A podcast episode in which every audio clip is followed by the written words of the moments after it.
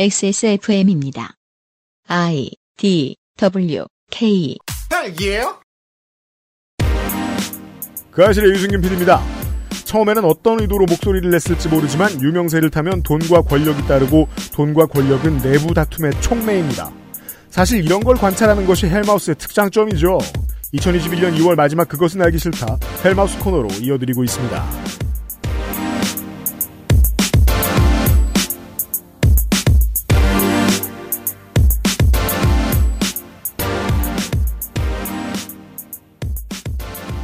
주말에 한국에서 인사드립니다. XSFM의 시사교양 프로그램 그것은 알기 싫다 402회 토요일 순서입니다.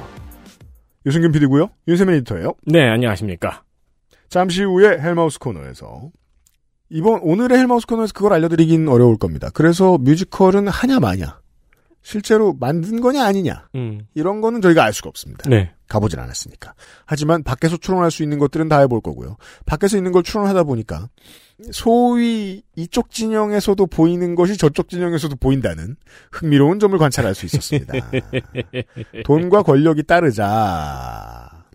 뭐 어제 말미에 살짝 말씀드렸던 스스로를 약자로 위치시키고 다른 이의 권력을 탐하는 거짓말장이도 나오고. 네. 네. 아니, 우리 집 바가지만 새는 줄 알았는데. 네. 아, 저기도 마음이 편하네, 진짜.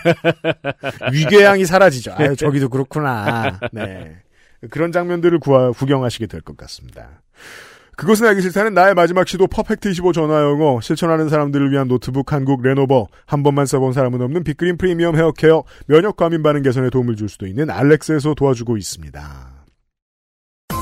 10분으로는 부족합니다. 당신의 실력을 충 분히 높일 수 있는 최적의 시간. 25분간의 전화 영어. Perfect 25.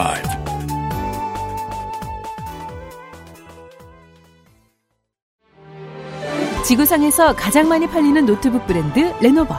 명절과 입학, 졸업 선물로 최고의 선택입니다.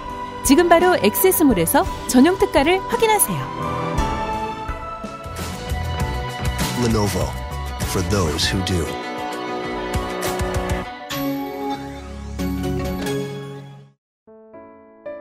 사람들은 면역 과민 반응을 잘 알지 못합니다. 그러나 우리가 말할 수 있는 것은 단 한 가지. 알렉스는 면역 과민 반응 개선에 도움을 줄 수 있는 건강 기능식품입니다. 혹시 광고를 듣고 계시는 본인이 면역 과민 반응이라고 생각하신다면 알렉스가 당신에게 도움이 되어 드릴 수 있다는 말이죠. 비싸서 안 사시겠다고요? 그럼 당신이 지금까지 그것 때문에 쓴 비용이 얼마인지 계산해 보세요. 봄이 옵니다. 코로나가 남들보다 조금 더 힘들었던 몇몇 사람들이 있습니다. 어, 일단 천시커, 비어머, 비어머. 그리고 알러저. 네. 알러지스트. 남들과 조금 재채기나 기침 등이 잦아서 음. 지하철이나 공공장소에서 눈치가 좀 많이 보였었죠. 실내에서 나간 적도 있고요. 음. 지하철에서 내린 적도 있어요. 음. 눈치가 보여서. 그런데 이제 또 3월이 가까이 왔습니다. 음. 재채기가 이제 3월만 되면 심해지는 사람들에게는 고통의 순간입니다. 그렇습니다. 네, 따뜻한 날씨와 나의 과민 면역 반응이 교환이 되지요. 그렇죠. 눈 간지러움, 재채기, 코 간지러움에 대해서 알렉스가 더 나은 삶을 만들어줄 수 있다고 이야기하고 있습니다. 특히 환절기에 더 크게 이야기하고 있습니다. 환절기엔 알렉스, 이제 곧 환절기입니다. 액세스몰에서 돌보십시오.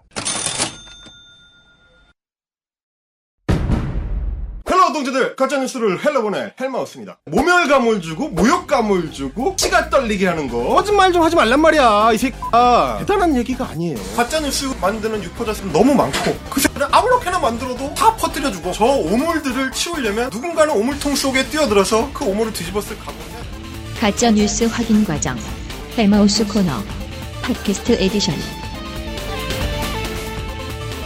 이달의 헬마우스 코너 마지막 시간입니다. 헬마우스님이 나와 계십니다. 안녕하세요, 헬마우스입니다. 네. 지난 시간에 저희들은 뮤지컬 박정희를 사실 제 의심은 그랬어요. 만든다고 막 하고 이럴 때부터 네. 제가 마음이 아픈 게 배우는 음, 기획자의 실물을 모릅니다. 자기 열심히 하기도 바쁘잖아요. 그렇죠. 뮤지컬이 네. 얼마나 힘든 일인데. 그렇죠, 그렇죠. 운동선수이자 댄서이자 보컬리스트이자 연기자예요. 음, 할, 할 일이 정말 많습니다. 그래서 그냥 공연을 기획한데 그럼 가면 됩니다. 음, 음. 가서 일하고 돈 받으면 되는 거예요. 음. 자기 열심히 하고 자기 열심히 하는 게 너무 바쁘니까 이분들은 사실상 희생당했어요. 음. 그랬을 가능성이 높아요.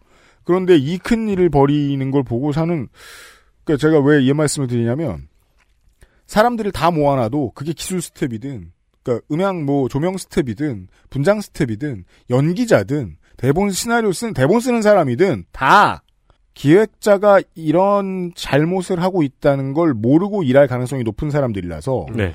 그 사실을 알고 미리 망하기로 해놓고 한 프로젝트는 아닌가라고 음. 전 처음부터 의심했었거든요. 음. 1월 초부터. 음. 근데 망하기로 해놓고 준비했죠? 그러면 전날쯤 폭로하는 척하는 게 제일 자연스럽습니다. 그리고 적어도 정황상으로 봤을 때 적어도 이미 1월 13일쯤에는 공연이 안 될 것 같다는 거를 이미 알고 있었을 확률이 굉장히 높은 네.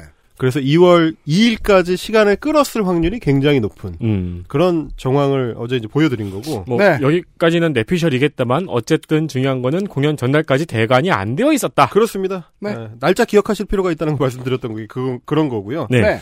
네. 그 이제 문화 전쟁이라고 타이틀을 걸고 올해 초에 야심차게 출발을 할 때 제가 이제 다시 에, 지난주부터 우리가 해오고 있는 작업으로 돌아오자면 음. 이 포털 앞 포털 앞에 우리가 서 있다. 음. 에, 9화 4분의 3 승강장 앞에 서 있다. 네. 그, 그 상황입니다. 그러니까 자기들은 문화전쟁을 기치로 내걸고 이제 대중 앞으로 가겠다. 음. 60만의 나의 구독자를 봤을 때, 음. 우리가 이 real world 햇빛 속으로 나갔을 때도 우리를 환영해 주는 사람들이 있을 것이다. 음. 야심차게 출발하려고 노르망디 상륙 작전을 준비를 했습니다. 네. 에, 근데 이제 그 영국의 도버 쪽에서 이제 배를 기다리고 있는데 그렇죠. 배가 안 오는 거죠. 그렇죠. 어! 영국 사람들도 눈치를 챈 겁니다. 아니, 연합군인 줄 알고 배를 빌려줄까 말까 하고 있었는데, 가세연이야. 가세연이야. 연합군이 아니야. 어, 연합군이 아니야. 뭐, 캐나다군 아니었어? 뭐야, 이거 가세연군이야? 그리고 가세연의 입장에서도 영국에서 이렇게 프랑스 쪽을 쳐다봐요. 예. 기운이 느껴지는 거예요. 음. 가면 죽겠구나. 그렇죠. 노르망디에 어마어마한 병세가, 어이, 뭐, 다 알고 기다리고 있어요, 지금. 저 앞에 보니까 뭐 헬마우스인가 뭔가 하는 새끼가 엄청 떠들고 있고, 어, 이 눈치 깠는데 이거? 약간 이런 상황이 된 거죠. 그러니까 말하자면, 자기들이 먹힐 거라고 생각했었던 real world에 막상 나왔을 때, 찌질 world의 스트롱맨이라고 해봐야, 네. 막상 햇빛 속으로 나오면 탄다. 음. 이걸 이제 보여주는 건데, 네. 그러니까 건국대학교 학교본부나 음. 건국대학교 학생들 같은 보통의 사람들, 일반적인 시민들이 봤을 때, 아, 너네는 이상한 사람들이다. 그렇죠. 배를 빌려줄 수 없는 사람들이다. 이게 이제 입증이 된 거예요. 네.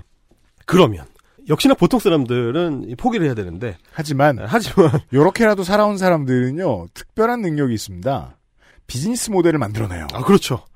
어떤 상황에서든지, 내가 옆으로 넘어지든 뒤로 넘어지든 어떻게든 비즈니스 모델을 만들어내는 그 생존력, 음. 코인파리는 결코 죽지 않는다. 네. 라는 걸 보여주는 게 제가 그래서 요즘 이제 관심 있게 가로세로 연구소의 커뮤니티를 매일 좀 들어가고 있는데 음. 바로 엊그제 올라온 커뮤니티 글입니다. 음. 에, 지지 않고 여전히 뮤지컬 박정희 굿즈를 팔고 있습니다. 아, 아니 공연은 엎어졌는데 네. 공연은 안 해요. 근데 아, 공연 굿즈를 팔아. 이 신개념이네요. 공연 안 하고 굿즈를 파는 아니 어떻게 공연이 엎어졌는데 공연 굿즈를 팔지? 라고 생각할 수가 있는데 음. 중요하지 않은 거죠. 이게 신개념 장사네요. 어, 안 해도 팔 수 있어요. 이거 그 뭐 저희도 할 수 있잖아요. 저희도 뭐 무슨 막 RATM 내한 공연을 한 다음에 굿즈면 팔 수도 있잖아요. 그렇죠, 그렇죠. 그 RAT 슈퍼볼을 안 하고 어, 슈퍼볼 티셔츠를 판다거나 그죠. 그렇죠, 그렇죠. 아, 정확히는 어. 하프타임 쇼만 한다거나 그렇죠. 그렇죠, 그렇죠. 아, 그렇죠. 우리가 갑자기 하프타임 쇼를 마이클 잭슨 내한 기념 티셔츠 뭐 이런 거 파는 거죠. 돌아가셨는데 억지를 쓰는 거예요. 이미 돌아가신 뮤지컬 박정희에 대한 굿즈를 파는데 네. 자 우리는 좌파 정권의 문화 전쟁으로 저항을 계속할 것이다. 그러니까 우리 거를 팔아달라 라면서 팔고 있는 머그컵 세트, 아 무광 머그컵 세트 일곱 개 세트거든요. 그 참 얼마나 그 말을 우습게 합니까? 죄송하다며요. 그래도 막판에 공연 취소됐다고 죄송하단 말이라도 했어요. 그러니까 저 뉴스원 선임 기자가 점잖기라는 말을 썼을 거 아닙니까? 음, 그렇죠. 죄송한데 이 물건을 팔아요? 와 가격이 더 놀라워요. 일곱 개 세트가 19만 원입니다. 제가 놀라운 거는 무광은 19만 원이에요. 네. 유광은 20만 원이에요. 그러니까요. 아, 잠깐만. 이거 꼭 보통 반대 아니야? 그쵸. 뭐지? 보통 반대인데 무광에 나중에 한 번 더 코팅을 했다는 뜻인가? 어, 무슨 맥락인지 모르겠네. 하여튼 그러니까 대충 한 2만 한 7, 8천 원 정도 하는 거예요. 컵 한 잔에 머그컵에. 근데 네. 컵을 7개나 팔아요. 네. 그러니까 놀라운 거죠. 이게 대식구용입니까? 잘 보시면 그 리뷰는 0건이거든요. 음. 근데 베스, 베스트 판매에 올라가 있어. 글쎄 자. 올시다. 이거 와 원가 대비 수익률 한 95%나 95% 나오겠다. 휴대폰 케이스도 있네요. 너무하네요. 안 파는 거 없습니다. 우산도 팔고요. 아, 아, 유경수도 있어요. 유경수 약간 자매품 같은 건가? 네. 아, 네. 네. 어. 아 그리고 제가 그거 봤는데 골프 우산도 팔고 있거든요. 어, 어차- 맞아요. 어차피 OEM이니까. 어, 근데 가격 대비로 단가로 치면 괜찮을 것 같더라고요. 약간 튼튼해 보여. 어, 생각해보니 유족의 동의를 안 받았을 가능성도 엿보입니다. 아 그렇네요. 이거 초상권이나 이런 거 어떻게 되는 거지? 뭐, 저 박근혜 전 대통령이나 누구한테 물어봐야 되겠습니다. 아, 육영수가 아니고 박근혜였습니다. 그리고 다 박정희가 아니에요. 아 박, 박정희도 있고, 예, 예, 박- 육영수도 있고, 박태준도 박태준도 있고. 야 이거 유족들한테 허가 받은 건가? 그니까 말이에요. 이 구석에 있는 건 정주영 같은데? 야 이 장사 대단. 정주영이요? 네. 아 왜냐면 뮤지컬 박정희 정주 정주영이 나오거든. 어, 그럼 등장인물 중 하나니까요. 등장인물 중 네. 하나니까. 야 이거는 현대가에서 알고 있는 건가 이거를? 그니까 말이에요. clear가 전혀 안 됐을 것 같은데요. 아니 네. 뭐 뮤지컬 대관도 안 하고 공연을 준비하는 사람들인데 뭐 이거를 clear를 했겠습니까 이게? 근데 구글에 검색하면 많이 나오는 공인이잖아요. 이게 어찌 보면 아 공연이네요 공연. 그 어찌 보면 윤서인의 작동 원리하고도 비슷해요. 음. 자기의 사를 위해서 죽은 그러니까 저승만을 어 네. 그냥 자기 맘대로 꾸며도 되잖아요. 그렇죠. 그러니까 그거하고 이게 똑같아요. 그러니까 이게 저희가 지금 이제 2주째 하고 있는 음. 대의를 내걸고 사적으로 노는 이 네. 맥락이에요 이게. 대의를 내걸고 인출하는. 그렇죠. 네. 어, 대의를 내걸고 내 ATM에서 인출을 하는. 네. 이- 박정희 옆에는 이병철이네요. 아니 미친 거 아닙니까? 아니 이거 소, 소송으로 구대가 멸족하겠는데요. 이거 미친 거 아니에요? 어떻게- 아니 어떻게 이럴 수가 이, 있지? 이 사람 누군지 아시겠어요, 혹시? 가운데 가운데 가운데는 박태준. 박태준. 박태준 옆에. 어... 저건 누굴까요? 아, 저 김종필. 아, 김종필이구나. 야, 아? 맞네요. 김종필이네요. 야, 이거 안 받았겠네요, 이거. 한국 우익 어벤져스인데 디즈니에다가 판권료를 안 냈어. 그러니까 말이에요. 야, 이거 진짜 희한합니다. 이런 식이에요, 이런 식이에요. 이 간, 어. 간판을 보면은, 간판을 보면은 뭔가 이제 그럴듯한 것 같은데, 들어가 보면 뒤에 판때기만 서 있는 거죠, 지금. 네, 라이센스 개념이 없는 중국의 제조업을 떠오르게 합니다. 예. 자, 이 대의를 내걸고 사적으로 싸우기라는 소위 말하는 이제 우파 유튜버들의 어떤 행태를 음. 종합적으로 볼 수 있는 게 최근의 움직임들이에요. 지난달에 헬마우스 코너에서 저희가 이자들이 이미 대의로서의 작동 기능이 상당히 상실되고 있다. 파워 자체가 이미 약해진 상태다라는 그 설명을 드린 적이 있는데 그렇죠. 그러고 난 이후의 전장입니다, 여기가. 음. 이미 이제 공적 전장에서 쫓겨난 이후에 음. 이 사적 전장이라는 게 결국 이제 비즈니스 싸움이거든요. 그렇죠. 여기서 이제 이 사람들 입장에서는 기존에 내세웠던 우판이 우익이니 이런 것들의 의미 자체가 퇴생이 되고 네. 기존에는 자기네가 어, 정치적으로 어, 사상적으로 어떤 싸움을 한다고 운동인 척을 하고 있었는데 음. 시간을 두고 보면 볼수록 점점 더 이 비즈니스적으로 사적인 행동 원리를 노출하는 저희가 이 슬롱뉴스 편집장님하고 같이 이야기를 나누었었던 소재 구급차를 의도를 가지고 들이받는 네. 청년과도 음 비슷합니다. 그렇습니다. 네. 그래서 사실 저는 그런 생각이 드는 게 이제 가로세로 연구소를 계속 관찰하다 보면은 어 1월 달에 헬마스 코너를 할 때만 하더라도 아, 이 철저하게 비즈니스 중심으로 움직인다. 음. 그래서 어, 돈이 모든 거 행동 원리의 중심이다. 이렇게 생각을 했는데 그럼에도 불구하고 삐져나오는 자를 이 완전 억제하지는 못하더라고요. 그럼요. 그래서 비즈니스를 넘어서는 사적 감정. 말하자면 삐진다든지. 그렇죠. 비즈니스. 어, 비즈니스. 아, 이거는, 이거는, 이거는 비즈니스가 아니에요, 이미. 네. 그 감정이 노출돼서, 사실 비즈니스적으로 삐질 수는 없잖아요. 네. 삐지거나, 상대를 놀려, 놀린다. 음. 이것도 비즈니스적이지 못한 거죠. 네. 비, 아냥되거나 음. 막 일러 바쳐요. 음. 일러 바치고 이제 고소하고 이제 고소를 뭐 이제 비즈니스적으로 민사 소송을 하는 게 아니고 형사로 고소를 하는 음. 그런 거. 심지어는 이제 가끔 보면 전화를 해가지고 싸웁니다. 그걸 이제 라이브로 보여주고 막 그러죠. 보여주고. 네. 어. 이런 어떤 양태들. 그러니까 지면이나 영상을 통해서 정치적 논쟁을 벌인다라는 게 우리가 알고 있던 공론장인데 음. 그 공론장의 무대를 약간 열- 옆으로 이제 땅 따먹기 하듯이 이 이제 간척 사업 하듯이 네. 조금 이 메꿔 가지고 넓혀. 음. 그래서 자기네만 거기 모이는 거예요. 우리는 다른 사람들 메이저 매체라든지 음. 공적 상식을 가진 사람들은 이미 공론장에서 따로 얘기를 하고 있고 음. 우리도 모르는 사이에 우리의 공론장이 한 8제곱미터 정도 넓어진 거죠. 그렇죠. 얘네가 거기에만 바글바글 몰려 있어요. 그 저기 옛날에 땅 따먹기 게임 옛날 오락실에 있던 땅 따먹기 게임 같은 걸 하다 보면은 난이도가 높아지면 네. 너무 어려워서 구석에서 밖으로 못 나가게 되죠. 그렇죠. 그리고 한 필색씩 한 픽셀씩 먹게 되죠. 이렇게. 그렇죠, 그렇죠. 네. 그래서 한 두 픽셀 정도 먹은 애들이 있는 거예요. 네. 공론장에 있는 보통 사람들은 우리의 공론장이 두 픽셀 정도 넓어, 넓어졌다는 사실을 잘 몰라. 그럼요. 그 존재를 모르고 있어요. 음. 근데 거기서 온갖 싸움이 일어나는 겁니다. 음. 그 중에서도 백미가 이제 감정 싸움과 저격인데 그거를 이 가세연의 행보를 통해서 좀 엿볼 수가 있습니다. 네. 최근 가세연의 행보에서 주목할 만한 포인트가 뭐냐면 음. 우리 빼고 다 나쁜 놈들이에요. 우리만으로 점점 좁혀 들어가는. 그러니까 음. 참 많은 사람들이 빠지는 함정이긴 한데 이게 그냥 그 저 예를 들면 트위터는 이제 원리상 이걸 하게 돼 있어요. 네. 가다 보면 계속 싸우게 돼 있어요. 네. 근데 그거는 이제 뭐 공론장에 서거나 이걸 직업으로 삼을 자격이 없는 사람들의 경우인 거지. 그렇죠. 이게 직업인 사람들도 이런 사람들이 덜어 있는데 확실히 정도가 제일 세요. 그렇죠. 정도가 제일 심해요. 이게 왜 그러냐면 2019년에 한창 그 우파 유튜버들이 덩어리져서 위세를 떨치고 있던 시절. 그러니까 헬마우스 채널을 저희가 시작하기 직전 상황만 하더라도 다 사이가 엄청 좋았습니다. 사이가 좋던 그 시절. 네. 그때만 하더라도 대의를 앞에다 내세우고 그러니까 박근혜와 복권 뭐 이런 거를 내세울 때 우파의 확장 이런 걸 내세울 때만 해도 다 사이가 좋고 서로 서로 교류를 예, 적극적으로 활발하게 하고 있었던 시절이 이제 2019년 시점인데 보통 이제 그 동호회로 따지면은 공동 구매를 시작하기 전에 그 카페. 아 그렇죠 예. 그렇죠 그렇죠 근데 이제 방장이 돈이 모이고 보니까 생각보다 파이가 크지 않은 거예요. 네. 원래 한 1억 정도 예상을 했는데 2천만 원밖에 안 돼. 네. 그러면 이걸 딴 애들이랑 내가 나눠 먹을 수 있나? 이런 생각을 하기 시작한 거죠. 그러니까 이럴 때는 이제 독점을 노리게 됩니다. 어차피 파이 아, 파이 자체가 크지 않으니까 음. 음. 아, 요 파이 내가 일단 다 먹는 수밖에 없다. 본능이죠. 음. 옆 새끼를 제끼면 되지 않을까? 그렇죠.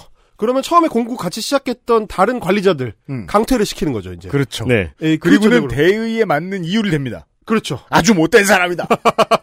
돈밖에 모른다. 그러다 보니까 그러니까 약간 혼란스러운 게 어. 뭐냐면 저는 이제 방송을 오래 해왔던 그 직업적인 배경 때문에 네. 게시판 채널의 게시판이라든지 혹은 이제 온라인에 뭔가를 공지한다든지 네. 이제 그걸 하는 공간이라는 게 굉장히 공적 공간이라는 게 기본적인 인식인데 저도요. 이 사람들은 그 경계가 없어요.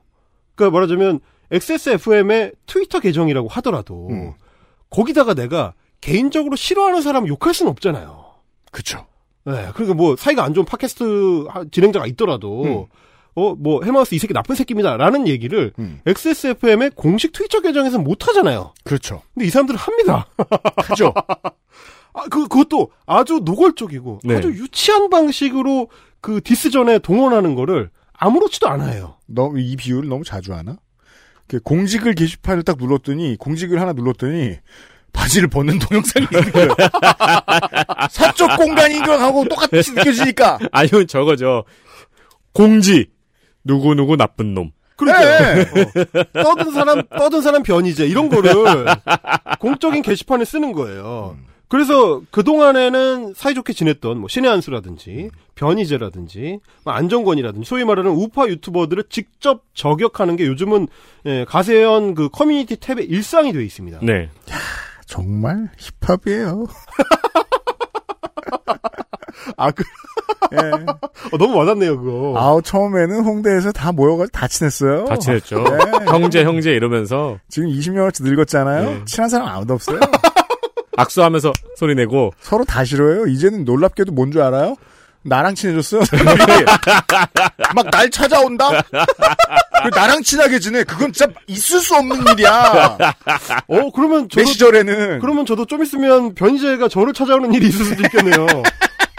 가능하다. 어, 그럴 수 그게 있죠. 가능한 게 뭐냐면, 네. 네. 자, 변희재가 1년 정도 전, 음. 그러니까 2020년 초까지만 하더라도 네. 가세연의 고정 출연을 하던 개건 멤버였습니다. 그런 건 알아요, 저도. 네. 네. 그래서 이제 변희재 시사 폭격이라는 코너가 뭐 이제 그 미디어 워치 채널하고 음. 이 가세연에 동시 됐었는데 동시 송출이 됐었는데 매주 수요일 정규 출연을 했었어요. 네. 그래서 2019년에 음. 어 이제 태블릿 PC 음모론을 설파하다가 이제 변희재가 구속됐다가 네. 법정 구속됐다가 보석 석방이 됐던 날 네. 그 날은 가세연에서 특별 축하 방송을 했습니다. 제목이 라이브 쇼 변희재 석방 기념 축하 방송. 그 썸네일에도. 배인재 씨가 있네요. 변희재나 김세희가 이제 둘이 어깨 동무하고 있는 그러네요. 이렇게 서로 쌍따봉을 날리고 있는 그 이게 썸네일이 있는데 네. 반전은 뭐냐면 네. 이 영상에 변희재가 안 나옵니다. 여기가 많이 배우네요. 저희도 합시다. 그러니까요. 이재용 석방 기념 축하 방송 이런 거 하고 그러니까요. 변희재 기념 방송 이승만도 맨날 팔 거야. 나 기분 안, 막 배고플 때마다 이승만이 어땠을지 알겠다. 이승만이 얼마나 마카롱을 먹고 싶었을지 알겠다. 광고하고. 아무렇게나 붙이, 갖다 붙일 거야. 우리도 막 손이 손이상 퇴원 기념 축하 방송하고 손이상 안 나오고 소리상 아프니까 집에 있어야 돼. 네. 아, 이게 개웃긴 게, 어, 이 라이브 방송에 들어가면, 네. 막 희재 형이라 그러면서, 아, 우리 희재 형 뭐 어쩌고 이렇게 한창 얘기를 하는데, 이제, 네. 김용호 그 기자하고 김세희 기자하고 둘이 이제 진행하는 방송이에요. 네. 근데 심지어 이 라이브 방송을 할 때 이 두 사람이 한국에 있지도 않아요. 음. 홍콩에서 비행기 놓쳐가지고 켠 방송이에요. 음. 아. 너무 웃긴 거야. 미국 음. 가려고 하다가 음. 자기들이 뭐 무슨 뭐 사정이 있어서 이렇게 비행기를 놓치거나 이런 게 아니고 음. 안내 방송을 못 들어가지고 비행기를 놓쳤대. 네. 그럼 심심하니까 에, 라이브 방송을 켠 거예요 휴대폰으로. 네. 근데 제목은 제목은 변희재 석방 기념 축하 방송이야. 이게 요즘 미디어의 제작 원리를 보는 것 같네요. 제목은 무관하다 내용과 그래도 된다. 아니 모든 게 무관 아무것도 맞는 게 없어요. 이게 모든 게 무관해요. 뭐 하여튼 뭐 그런 그런 거 이렇게 서로 친했던 사람들끼리 네. 그러다가 이제 그 문제가 발생하기 시작한 건 뭐냐면 결국은 비즈니스 모델과 어느 정도 연관이 되는데 음. 변희재의 최근 비즈니스 모델의 핵심은 뭐냐면 음. 몇 년째 놓지 못하고 있는 그 태블릿 PC입니다. 태블릿, 태블릿 PC 가짜. 음. 태블릿 PC 음모론을 설파하는 게 변희재의 핵심 BM인데 음. 맞아요. 소위 태극기 세력의 어, 아젠다적 중추 역할이 네. 변희재의 처음부터 끝까지의 목표네요. 그렇죠. 네. 근데 요즘 약간 이게 변두리로 밀려나고 있는 상황이다 보니까 어떤 위기감을 느꼈는데 음. 이 상황에서 태블릿 PC마저 없어지면 변희재는 무너지거든. 네. 그런데 최근 들어와 가지고 강영석 변호사가 자기 방송에서 태블릿 PC에 대해서 자기랑 너무 다른 얘기를 한다. 음. 이러면서 어, 지난해 4월부터 음. 본격적으로 가세연을 공격하고 있습니다. 아하. 예, 일주일에 한 번씩 정도는 공격을 하고 있어요. 네. 그 내용을 제가 일단 잘라와 봤는데 한번 들어보죠. 아주 재밌습니다. 음. 아 간만에 목소리 듣네요. 그러게요. 희재형. 네. 아침 오전 나불나불 되잖아요. 태블릿 PC 관련해서. 어, 언제는 뭐 많이 안다 그랬다가 언제 또 모른다 그랬다가. 근데 아니 가영석 씨는 그러면은 변희재가 주장하는 태블릿 PC의 논점을 모르겠다? 아니 제, 제 구속영장 실질 심사 때 변호사 안 했습니까? 그럼 당신은 의뢰인이 뭘 주장하는지도 모르고 변호인을 했어요? 물론 발음이 의뢰인이 너무 이상해서 그 서양 여성 이름 일레인으로 들립니다만 어쨌든 어, 변희재 씨가 뭘 말하고 싶은지는 알겠습니다. 어, 난 가용석이 싫어. 네. 그, 그리고, 그리고 이제 어. 제가 말씀드리고 싶은 거는, 아, 특이하게 한국 우파들은 평소에는 보통 틀린 얘기를 하다가 서로 싸울 땐 자기들끼리 싸울 때는 철저하게, 철저하게 팩트로 싸워. 반짝반짝.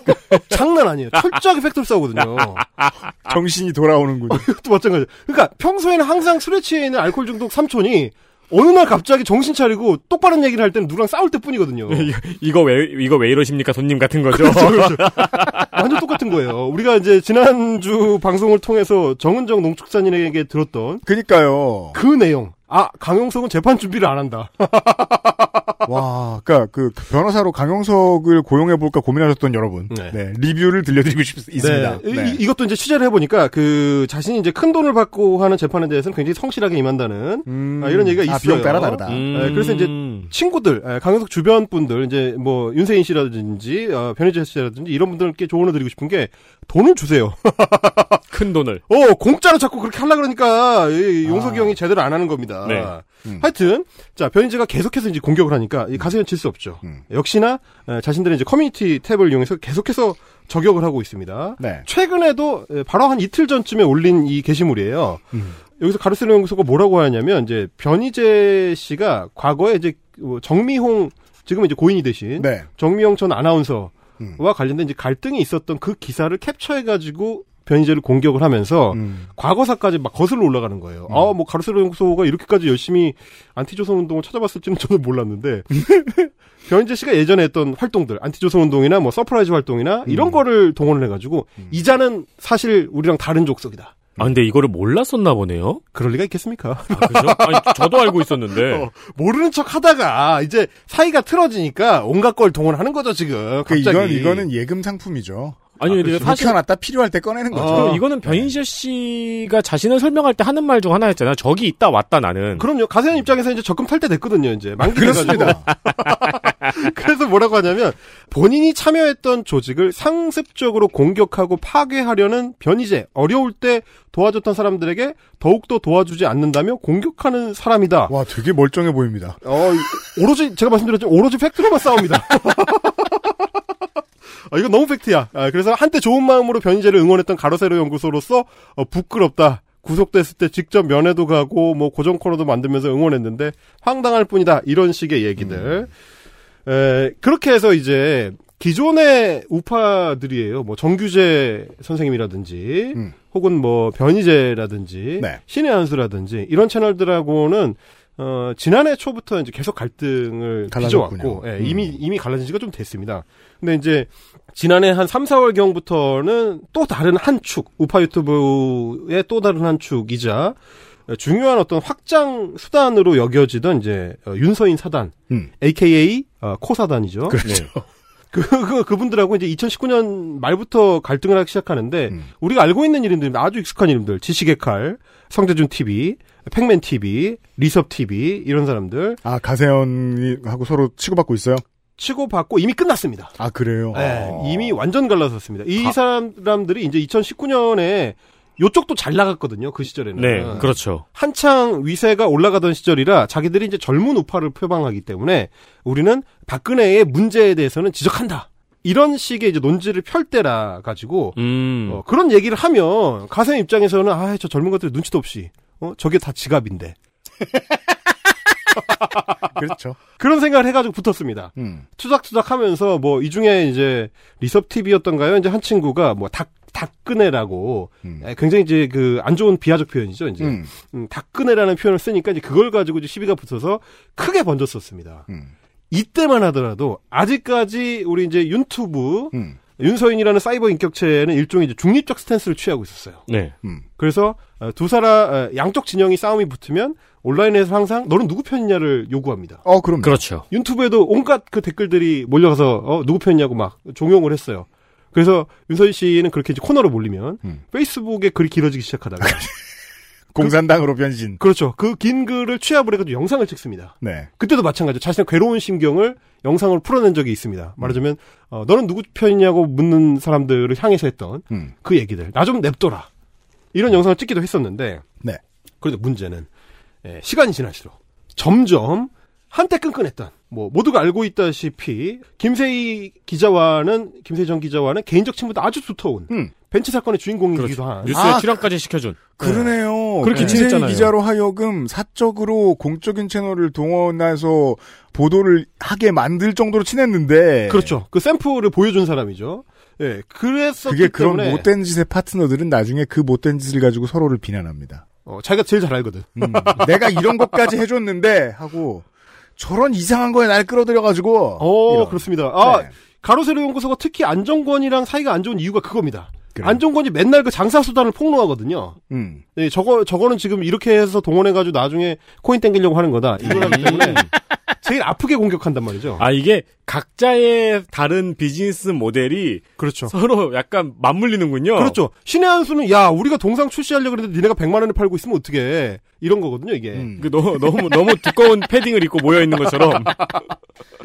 자 그런 거죠. 자 그래서 실제로 윤서인하고 가로세로 연구소하고 아주 사이가 좋았던 시절. 네. 이게 2019년입니다. 어느 정도로 사이가 좋았었는지 일단 한번 들어보시죠.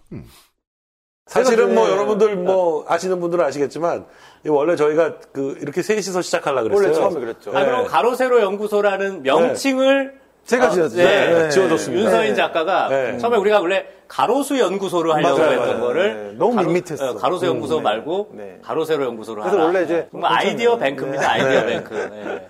네. 그런데 이제 그 뭐 이렇게 돈 문제가 좀 있어서 불안해. 아, 돈을- 돈을- 돈을 어떻게 받을 거냐, 원래 이런 셋이서 것들은. 같이 지분 나눠서 하려고 네. 하려고 맞아, 그랬죠. 맞아. 어. 네, 맞아요. 근데 돈 내라 그러니까 그때 갑자기 말꼬리를 확 흘리더니만 그다음부터 안 들어와가지고 근데 그때 안 들어오기 잘했지 안 그랬으면 이게 지금 말하는 사람이 강용석 그렇죠. 씨죠. 그리고 이제 김세희 씨하고 이제 윤서인 씨 이렇게 셋이 이런 게 이제 친할 땐 농담이고 이제 싸울 때는 마지막에 하는 말이죠. 그렇죠. 내 칼을 받아라 직전에. 어떤 단서를 이미 이미 보여주고 있었던 거고 아 그리고 사실 이제 가로세로 연구소의 영상들을 이제 모니터링하면서 나중에 좀 편집을 하다 보면 괴로운 게 뭐냐면 뭡니까? 오디오가 너무 겹쳐요. 음. 장난 아니네요 보니까. 네. 아, 무슨 말인지 못 알아들을 정도로 오디오가 겹치고 음. 서로 그러니까 되게 이제 두 가지 극단적인데 오디오가 계속 겹치다가 갑자기 침묵이 왔다가 다시 오디오가 겹치다가 이런 연속이에요. 예, 아. dual 무능이죠. 오디오 죽일 줄도 모르고 호흡 맞출 줄도 모르고. 그래서 마음이 같네요. 이 방송이 예. 2019년 7월이거든요. 이미 그 이들 관계의 어떤 양태와 파국을 암시하는 듯한 음. 에, 이런 방송을 하면서 에, 사이가 좋았던 가로세로 연구소의 이름을 지어준 사람은 윤서인이다. 네. 였을 정도였는데 음. 최근에 아주 안 좋습니다. 아, 그래서 아직까지는 이 가로세로 연구소의 커뮤니티 tab에서 윤서인을 직접 지목을 해서 공격하는 단계까지는 아직 안 갔는데 음. 옆을 치기 시작했어요. 옆을. 아. 에, 윤서인이라는 사이버 인격체 입장에서는 자신의 오른팔, 음. 그 오른팔 입장에서는 내가 본체, 에, 코사단의 흑막, 음. 윾튜브죠, 윾튜브. 네. AKA 이름이 너무 많아요. AKA 풍동, 음. AKA 어, 김응모, AKA 일본 남자 등등등. 자, 이분은 또 이제 과거에 에, 강용석 전 의원과 음. 아주 깊은 인연을 갖고 계신 분이기도 합니다. 그거 알고 있어요. 네. 네. 아시는 분은 아시겠지만 디스패치가 심지어 보도를 하기도 했던 그렇습니다. 댓글 공작을 유도해서, 그러니까 욕 욕설 댓글을 유도해서 음. 그걸 통해서 이제 소송으로 합의금을 뜯어내던 시절. 데, 데, 그 디스패치는 철저하게 음. 클릭 많이 나올 거 아니면 파헤치지 않거든요. 그렇죠. 네, 인정받은 사람들이에요. 네, 클릭 정론 디스패치가 폭로했던 음. 그 이제 기사에서 강용석의 꼬붕 역할로 나왔던 등장인물입니다. 이 단어는 헬마우스가 쓴 단어가 아닙니다. 네, 실제로 거기에 그렇게 드러나 있습니다. 아, 그래요? 그냥 wording 그대로 가져오신 거예요? 아, wor- wording은 그렇게 안 돼 있죠. 네. 근데 거기서는 이제 강용석이 뭔가를 퍼뜨려서 음. 예, 자기 장사에 동원하려고 할때 음. 아, 풍동한테 시키면 되지 뭐 라고 하는 대목이 나옵니다. 그 네. 풍동인데 음. 말하자면 서로가 다 관계가 맞물려 있는 사람들이에요. 음. 김세의 김세희와 윤서인, 음. 강영석과 풍동 이렇게 연결이 돼 있는데 그런 공로를 인정받아서 강영석 의원실 막바지 때 잠깐 국회 생활을 하- 하기도 했던 그 윽튜브를 향해서 음. 최근에 가세연의 이제 김세희 기자가 커뮤니티에서 공개 저격을 했습니다. 아니 싫으면 만나서 대화를 한다거나 소리 음. 지르면서 싸우는 것도 제가 옛날 사람이라 거기까지는 이해를 하겠는데 꼭 채널을 동원하고 구독자를 동원하고 아니 근데 채널을 동원해서 저격을 하더라도 네. 격이 있잖아요. 격이. 음. 최소한 이 정도 어떤 하한선 정도는 우리가 어느 정도 생각을 하기 마련인데 음. 가로세로 연구소 하한선이 없어요. 그렇죠. 애초에 없었던 것 같아. 약간 천문학적 저질. 아, 그러니까 뭐라고 말해야 돼? 처음부터 바닥을 상정하지 않은 어떤 제작품 같은 이, 이 그걸 뭐 그걸 어떻게 하려고 했었던 건지 모르겠어요. 네. 커뮤니티 게시물에 이제 윤서인까지 엮어가지고 공개 저격을 했는데 내용 자체가 너무 뭐랄까 저열합니다. 어, 내용이 이게 그 중학교 커뮤니티 그 익명 게시판급의 내용입니다. 가로세로 연구소의 이름을 달고 나온 글인데. 네. 뭐 김응모 경기도 고양시 풍동 사는 땡땡땡 이 새끼야. 제가 이렇게 뒤를 끄는 이유는 뭐냐면 물결. 실제로 물결 표시를 해놨어요. 뒤를 끌게 돼 있어. 네. 그만 좀 깝쳐라 이 새끼야. 이게, 뭐야? 이게 글이야. 아니 이게 지금 공식 채널에 공식 커뮤니티 탭에 올라올 수 있는 글입니까? 아. 뭐 그만 좀 처먹고 뭐 살이나 빼 이 새끼야 이런 거를 윤서인이 사주는 밥 처먹고 다니니 좋냐 이 새끼야 아 이게 뭐야 이게 그 심리가 불안정한 사람에게 네. 이 물결키가 무슨 매력을 주는 걸까요? 보면 누르고 싶나 봐. 왜 왜 왜 그 사람들을 이 물결키는 끌어당기는 걸까요? 아, 연구해야 돼요, 이거. 어. 아 그러니까 저는 그러니까 그리고 쓰면 쓸수록 더 쓰고 싶나 봐요. 그 뒷줄에는 아주 그냥. 그냥 이준석이랑 친한 척하려고 용 쓰는구나. 한 문장에 세 개가 써져 있어요. 어, 뒤로 가면은 한 번에 물결 세 개도 있습니다 네. 예, 쓰다 보면 이게 자기가 고향감에 심취하게 되나 봐요 근데 그 저는 이제 유튜브 채널 운영을 하면서 온갖 그 작태들을 보다 보니까 네. 이 이제 뭐 주기적으로 현타가 오는데 음. 그 현타 모먼트 중에 하나가 이 게시물이었어요. 와, 내가 그 컨텐츠로 취급하고 있는 어 그 유튜브 채널이 내가 더러운 데서 논다는 건 알았지만 알았지만 이 정도인 줄은 이게 뭐냐? 이게 도대체 이게 이게 도대체 어, 이렇게 나이 먹을 만큼 먹은 성인들이 자신의 공식적인 채널에서 특정인을 향해서 할 수 있는 이 짓이냐 이게 이런 그 어떤 어떤 자괴감이 음. 드는 그런 순간이기도 했었고 네. 이렇게 이제 서로 다 갈라지기 시작하는 거죠. 갈라지기 시작하다 보니까 이제 가로 세로 연구소를 중심으로 했었던 관계만 갈라지는 게 아니라 또 이제 코사단 안에서도 자기들끼리 갈라집니다. 아 그래요. 지난 시간에도 슬쩍 말씀을 드렸지만 굉장히 주목할 만한 이 사태 중에 하나가 음. 인라이트 스쿨. 그러니까 네. 이제 뭐 우리 헬마우스 코너 들으시는 분들은 아시겠지만 윤서인의 윤튜브와 음. 성재준 TV가 콜라보한 채널입니다. 아, 네. 우리가 지난 시간에 살짝 얘기를 했었죠. 이 사람들 어떻게 됐는지. 네. 그래서 인라이트 스쿨 교장 윤서인, 음. 교감 성재준이에요. 음. 근데 최근에 약 한 달 반 정도의 기간에 걸쳐서 제가 계속 관찰하고 있는데 음. 인라이트 스쿨의 영상에 성재준이 등장하지 않고 있습니다. 쭉 등장하지 않고 있습니다. 한달 반 동안 전혀 등장하지 않고 있어요. 그리고 잠깐 휴가를 갔으면 모르겠는데 팬데믹 시대에 긴 여행을 갔을 리도 없고요. 그렇습니다. 그리고 이게 땜빵이라는 것도 한두 번이지. 네. 그 학생주임이라는 사람이 계속 등장하고 있어요. 음. 아무런 설명도 없이. 그 리액션 안 좋은, 아, 그니까 어, 떤 측면에서는 리액션 매우 좋은 분. 그렇죠. 그럼요. 예. 그분이 그럼요, 가이. 네, 그럼요. 그분이 계속 나오고 그리고 아무런 설명을 하지 않습니다. 음. 아, 이분들 아주 독특해요. 이 굉장히 중대한 변수잖아요. 네. 보통 이제 싸웠다는 거죠. 그렇죠. 그랬을 가능성이 높은 거지. 네. 그 왜냐면 저희가 1, 1월에 그 방송을 하면서 제가 그 말씀 드렸거든요. 이분들 항상 이제 비즈니스 중심으로 움직이기 때문에 위워크의 임대료가 상당한 부담이 될 것이다. 강남 위워크에 지금 인라이트 음. 스쿨을 열면서 아! 사무실 임대를 했는데 그 돈을 어떻게 할 것인지 굉장히 큰 부담이 되고 있을 것이다. 인라이트 스쿨이 지금 장사가 잘 안 되고 있기 때문에 음. 조회수가 6천에서 한 2만 정도로 왔다 갔다 하고 있거든요. 네. 기대했던 조회수가 아니에요. 그러면 아무것도 유지할 수 없을 거예요, 아마. 그렇죠. 그러면 네. 이 돈을 두고 어떤 갈등이 있었지 않았을까?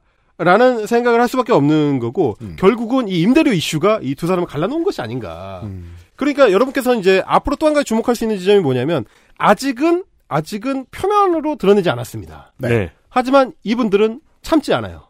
반드시 언젠가 표면으로 이 문제가 불거지게 돼 있습니다. 되게 중요한 습성입니다. 굉장히 중요한 습성이에요. 참을성이 없어요. 그리고 뭐냐면 그 온라인 중심으로 사고를 하기 때문에 어느 날 갑자기 빡칩니다. 갑자기 억울해져요. 네. 그리고 그런 욕망에 시달려요. 네. 화를 내야 되는데. 어, 그렇지. 그때 그 일이 갑자기 생각나는 순간이 옵니다. 음. 그 불안정한 그 물결 무늬 물결 표시의 그 불안정한 심리를 뚫고 나오는 그 순간. 네. 아, 그 순간 또 아주 재밌는 일이 벌어질 것이다. 이 관전 포인트다. 요건 하나 좀 짚어드리고 싶고. 그러네요. 다 갈라졌네요. 그러니까요. 예. 그러니까 이제 응모나 뭐 이런 친구들도 마찬가지인 게 음. 저하고 이제 그 헬마우스 채널을 통해서 온라인으로 이 논쟁을 벌인 그다음에 코로나 시국이나 이런 때 전후해 가지고 이 영상 논쟁을 벌인 거죠. 음. 그런 거는 이제 원래 제가 이제 추구했었던 방향성이기도 합니다. 네. 유튜브라는 또 다른 공론장 안에서 건전하게 공론이 이루어질 수 있도록 혹은 논쟁이 이루어질 수 있도록 하기 위해서 유튜브 채널을 만들었으니까 음. 거기서 논쟁이 벌어지는 것 자체는 건강한 하나의 이 이 뭐 과정이 될 수가 있는데 음. 그걸 하다가 이 밀렸어요. 사실관계가 틀렸어. 자기가 잘못된 게 드러났어요. 그러니까 갑자기 고소를 하기 시작하는 거죠. 그렇죠. 그러니까 이제 공론을 다시 사유화해서 음. 다시 어 고소를 하면 함으로써 네. 공적인 공공 서비스를 자기를 위해서 동원하는 그죠. 이렇게 하면 세상이 자기 중심으로 돌아가기를 강제하는 거예요. 사실상. 그러니까요. 예. 그 이게 이제 영화 범죄와의 전쟁 대사로 치면 음. 원래 유튜버였는데 음. 이 건달 새끼가 몇대 맞았다고 고소를 하냐. 그렇죠. 아니 씨 유튜브로 싸웠으면 유튜브로 끝내야지. 건달 하겠냐 이거 직업 정신에. 어긋나서. 예. 뭐지 이게? 하여튼 이런 식으로. 그러니까 어떤 전체적인 맥락을 1년 반에 걸쳐서 추적해 오다 보니까 마지막에 만난 지점이라는 게 처음에 이 사람들이 내세웠던 뭐 우파를 위해서 혹은 뭐 대한민국을 위해서 박근혜를 위해서 이런 어떤 공적인 목적을 표면에 내세웠던 후원 요청이라는 게 네. 결국에는 다 가짜다. 음. 결국에는 자기의 감정풀이, 네. 자기의 비즈니스 모델 이걸 위해서 대의 따위는 없고 사적 싸움을 위해서 얼마든지 자기의 공적 도구를 동원할 수 있는 네. 심지어 예, 다른 사람하고 같이 공유해야 되는 치안 행정 서비스 같은 거. 그런 것도 아무렇지도 않게 동원하는. 그렇죠. 그래서 그걸 다시 재중계함으로써 어그로를 끌어서 그걸 다시 비즈니스 모델로 예, 재창출하는 이런 식의 것들. 예전에 팟캐스트 처음 시작할 때 그때는 이제 지금처럼 많은 국내 팟캐스트들이 없었으니까 네. 해외 팟캐스트를 들으면서 어 그런 류의 커뮤니티 글들을 막 보- 봤거든요. 그 관련된 그 팟캐스트 관련 커뮤니티들도 있을 거 아니에요. 그런 얘기들이 좀 유행하는 거예요. 팟캐스트가 뜨는 방식. 처음에 조금 듣는 사람들이 늘어나면 다른 팟캐스트를 깐다. 주고받고 싸운다. 네. 계속 뜬다. 힙합이잖아요. 그렇죠. 아니 그리고 저도 이 글을 계속 지금 해마우스를 몇 주째 들으면서 계속 드는 생각이 그거였어요. 이것도 옛날에 진보에서 장사꾼들이 끼어가지고 하던 방식들인데. 그 중에 변희재가 나와서 여기, 있잖아요. 네, 그렇죠. 네. 그렇죠. 음. 그게 조심스럽게 그런 생각이 드는데 입 밖으로 나 꺼내기가 좀 힘들더라고요. 음. 그래서 사실은 이제 나는 공이 싫어 어, 사과 좋지라고 음. 했었던 윤서인의 그 코멘트가 얼마나 진심인지 네. 그렇죠. 그리고 그게 얼마나 상징적인지를 저는 알게 되는 건데 나는 공을 말하면서 사만 챙기는 사람이야. 그렇죠. 공공 개념이 없다는 거죠. 음. 공공 개념이 없다는 게 사실 원래는 보수가 추구해야 되는 핵심 가치 중에 하나인데 이 사람들은 아무렇지도 않게 공공 개념을 내다버리고 자기는 사를 추구하는 것이 정체성이다라고 음. 당당하게 몇만 명의 구독자를 향해서 외칠 수 있다는 게 네. 굉장히 당혹스러운 그런 상황이고 네. 그래서 한국 보수의 뭐 기초를 닦았다고 자기들이 주장하는 이승만이나 박정희 입장에서 봐도 아그 사람들이 오히려 불쌍해 보이는 음. 네. 연민을 느끼게 하는 이제 그런 그 장면들이 아닐 수가 없습니다. 그러니까 네. 이 유튜버들을 보면서 어 이 유튜버들이 보여주고 있는 저들의 바닥이 과연 자기 자신들만의 바닥인지 혹은 저들과 연결돼 있다고 하는 한국 우익의 바닥인지 음. 심지어 아, 바닥이 아직 시작되지도 않았는지 음. 이런 어떤 고민들을 하게 되는 네. 예, 최근의 예, 현상들입니다. 그렇습니다. 말씀드려가지고 이제 그 말씀하시는 중에 저는 성진영 TV에 가봤거든요. 네. 본인 채널에는 꾸준히 또 업로드가 되고 있네요. 그럼요. 네. 그리고 여기는 진중권 씨가 나왔네요. 거기도 거기도 바닥이 어딘지 진중권 씨는 그리고 유튜브에서 진중권을 검색을 해보니까 좀 있으면 국민의힘 입당하겠는데요? 그니까 공공 이럴 때 제가 유혹에 시달리면 안 돼요. 내가 뭘 했냐란 말을 하면 안 돼요. 어, 유튜버는 안 돼. 유- 큰 돼. 느꼈습니다. 아, 죄송합니다. 안 되겠네. 그러니까 좀 말씀을 좀 드리고 싶어요. 그분들한테 인라이트 스쿨 같은 거를 대대적으로 홍보를 해가지고 자기들이 론칭을 했을 때에는 음.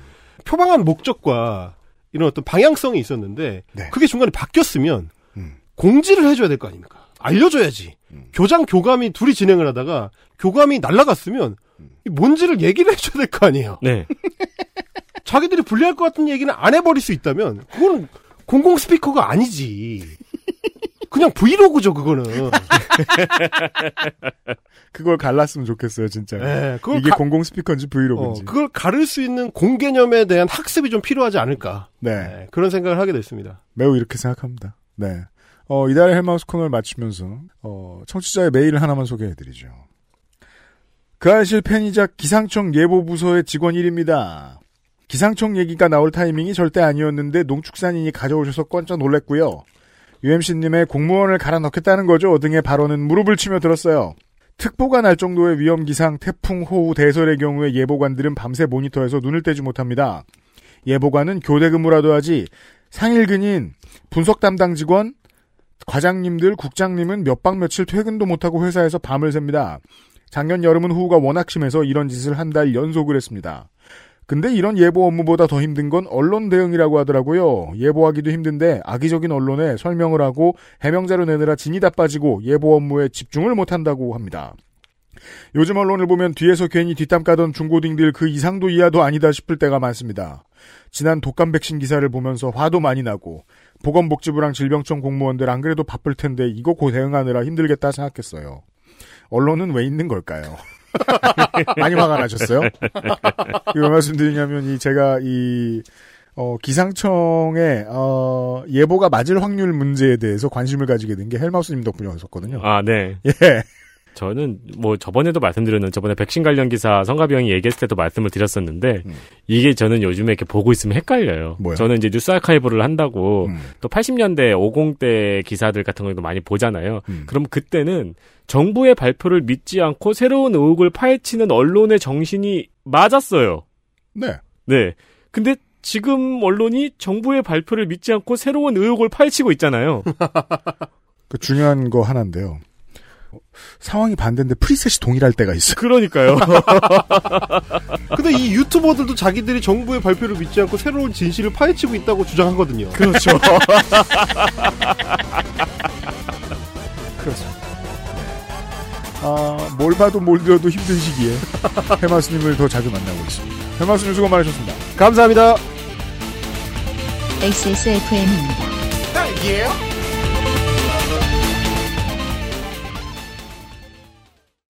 투쓰리에서 헤어로스까지 XSFM과 함께한 5년. 빅그린이 자연에서 해답을 찾아갑니다. Big Green. 건강한 변화의 시작. 빅그린 헤어케어 시스템.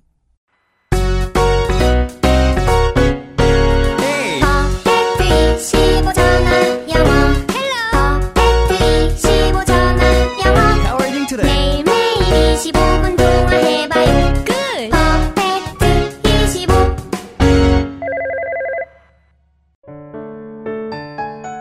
면역 과민 반응 개선용 건강기능식품 알렉스. 면역 과민 반응 개선 기능으로 국내 최초 식약처 개별 인정을 받았습니다. 써보신 분들의 반응을 알아보세요.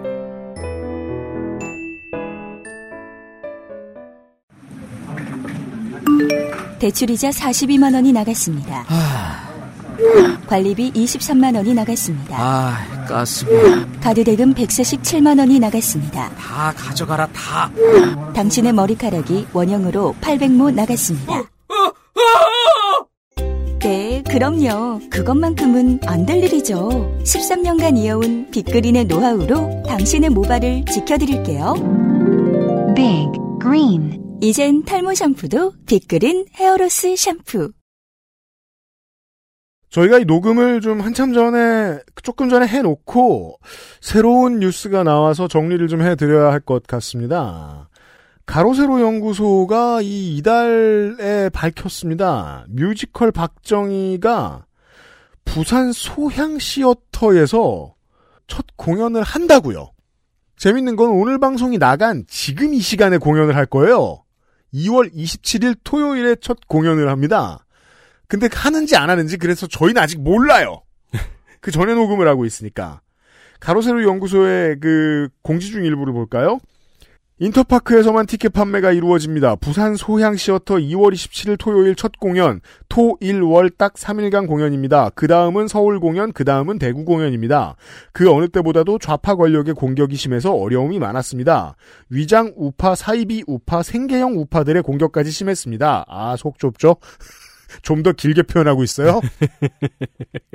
하지만 반드시 멋진 공연으로 여러분께 보답하겠습니다. 감사합니다. 많은 공유 전파 부탁드립니다. 그래서 티켓을 팔았을 것이고 아마 지금 공연을 했을 수 있습니다. 지난번 건대 사건과는 다르게 네. 소양 시어터 신한카드 홀에 오피셜로 올라와 있 습니다. 추후에 어떻게 되는지 사실 제가 그렇게 관심 많이 가지지는 않겠습니다만 그래도 지켜볼 겁니다. 네. 왜냐하면 그게 보배드림이 됐든 클리앙이 됐든 딴지가 됐든 게시판에 많은 시민 여러분들 덕분에 이 양반들이 뭘 하고 있는지 좀 알아낼 수 있었거든요. 그렇죠. 어, 그분들한테 호응해드리는 의미에서라도 트랙백은 좀 할게요.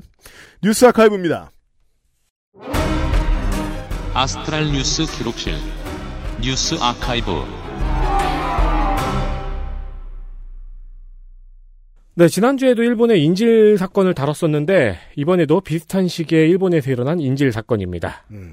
1972년 2월의 마지막 주간은 그러니까 19일부터 28일까지 있었던 아사마 산장 사건입니다. 이런 게 있었대요. 결론부터 말하면 범인은 적군파였습니다. 적군파란 무엇이냐? 정확히 당시에는 연합적군이었는데 네. 네티즌님 시간에 그 요도 납치 사건에서 설명을 드린 바 있었죠. 요도호 납치 사건. 다시 간단하게만 설명을 하자면은 군사혁명을 일으켜서 세계혁명을 이루겠다는 신좌파 테러 조직이었습니다. 네, 뭐 극자 세력입니다. 그렇습니다. 네. 발족 당시에는 그러니까 그때는 69년이었죠. 전공투가 시작이 될 때니까. 음. 69년에는 400명 정도, 최대 400명 정도의 규모였는데 네. 어, 이 친구들이 경찰서를 털거나 사제폭탄 테러를 하는 와중에 다 붙잡혔고요. 70년엔 요도 납치 사건을 벌이고 그리고 또 집중적으로 검거가 되었죠. 네. 그리고 72년이 됐을 때는 몇 명 안 남았습니다. 음. 그 상남이인조 에피소드 중에서 네. 그 고등학생 양아치 두 명이 한 명은 주인공이죠. 그렇죠.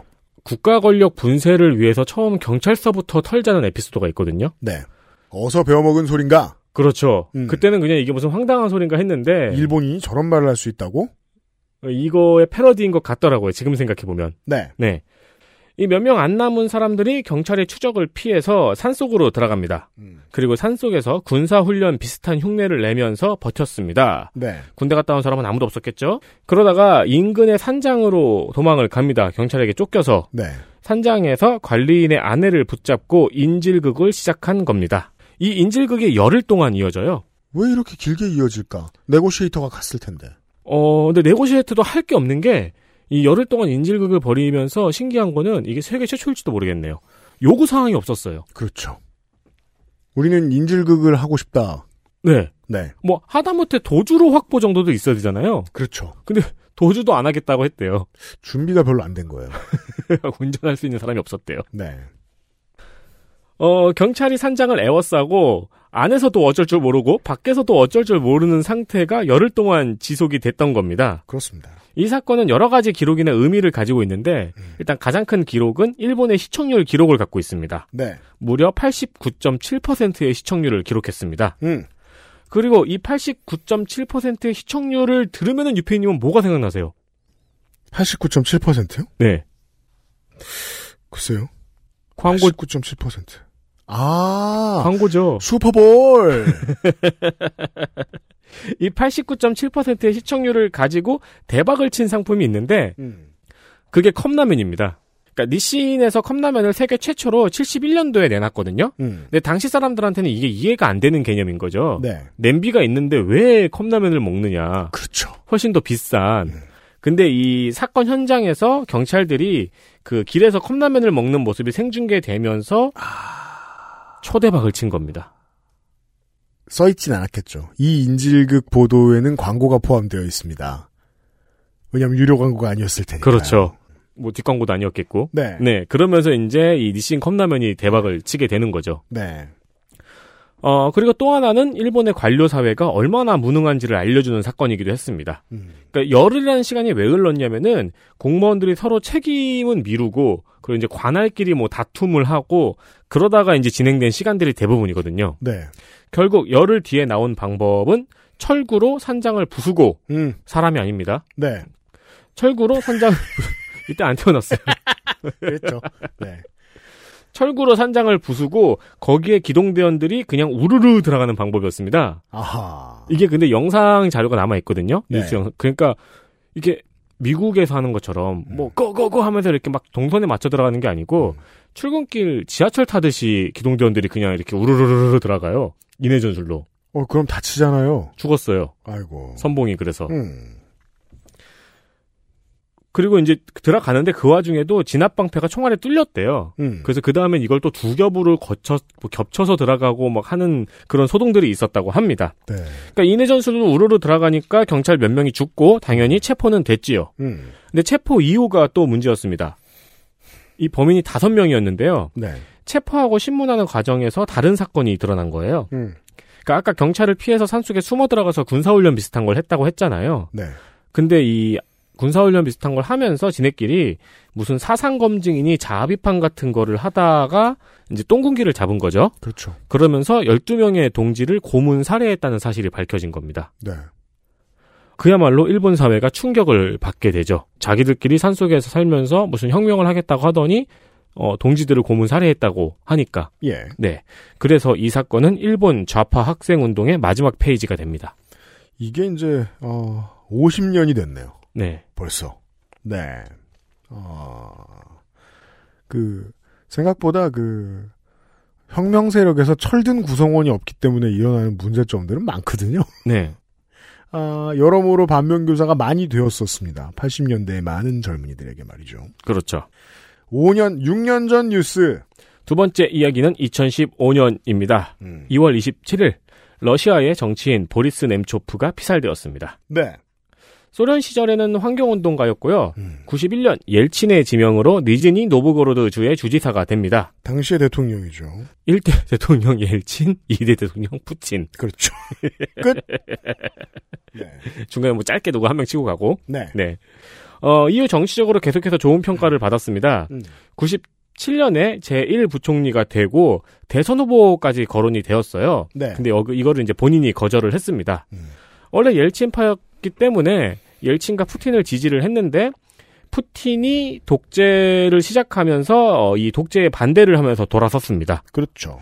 어, 이후에는 군소정당 소속으로 푸틴을 반대하는 반정부 운동을 했습니다. 음. 그런데 2015년 2월 27일 모스크바의 붉은 광장 인근의 다리에서 우크라이나인 여자친구와 길을 걷다가 갑자기 나타난 괴한들에게 총을 맞아서 사망했습니다.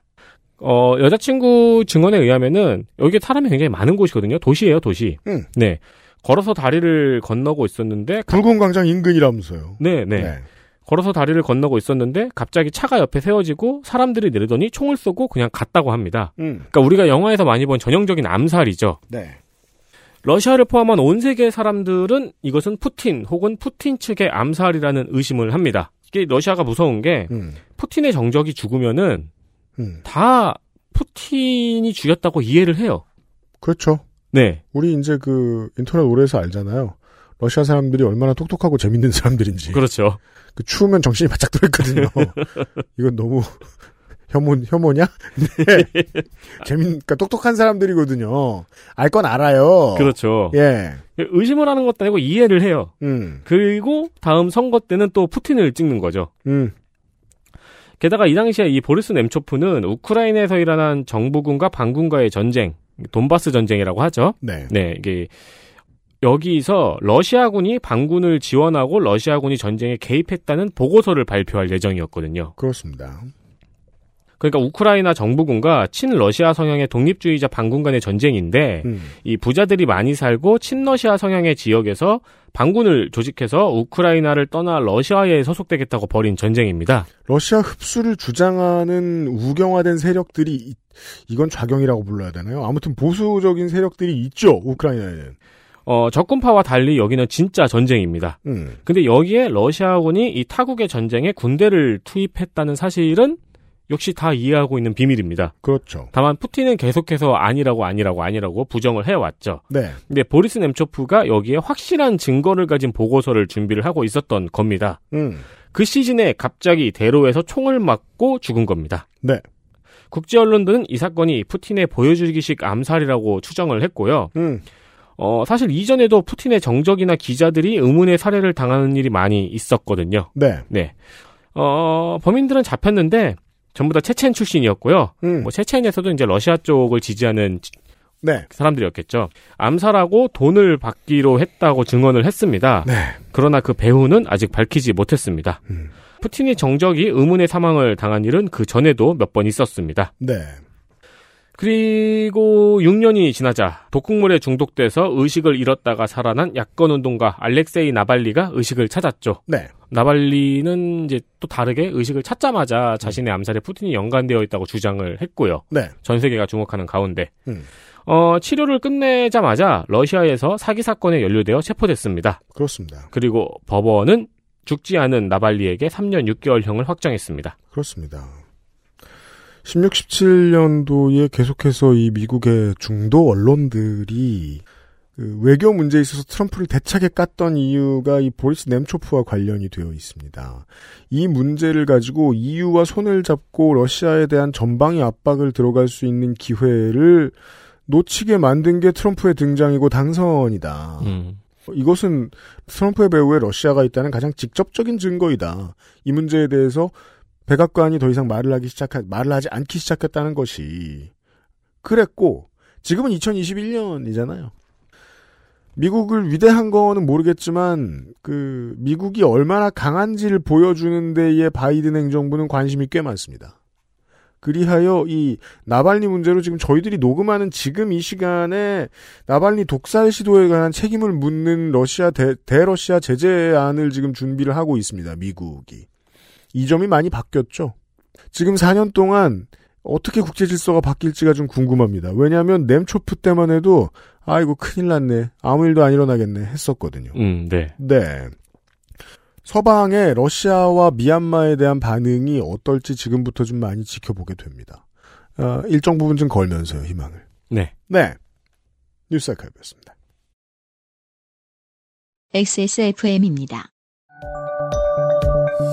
글로벌 판매량 넘버원 노트북 브랜드 레노버에서 gaming 노트북을 제작한다면 프로게이머를 위해 최적화된 리전 Y 시리즈를 엑세스몰에서 확인하세요.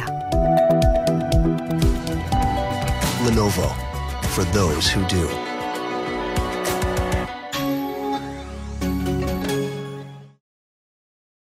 (2021년 2월에도 그것은 알기 싫다를 들어줘서 매우 감사드리고요 청취자 여러분 3월에 돌아올 텐데요 3월 첫 주 주말이면 아마 뭐 3월 첫 주 주중이면 아마 3월 4일 뭐 이럴 텐데요 네.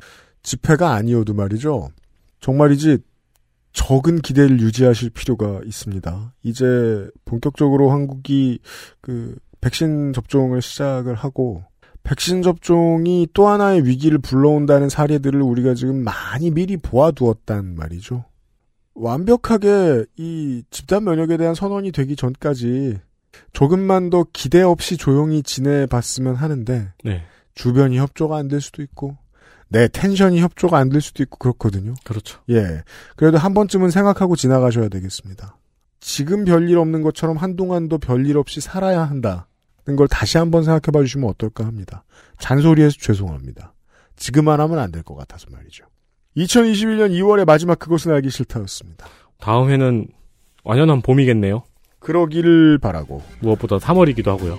인류 전체의 고통은 여전합니다. 전 세계의 청취자 여러분, 마인드 바뀌지 않아야 되겠습니다. 그것은 알기 싫다였어요. 윤세민 리터하고 유승민 PD였습니다. 안녕히 계십시오. 안녕히 계세요. XSFM입니다. I D W K 딸기예요?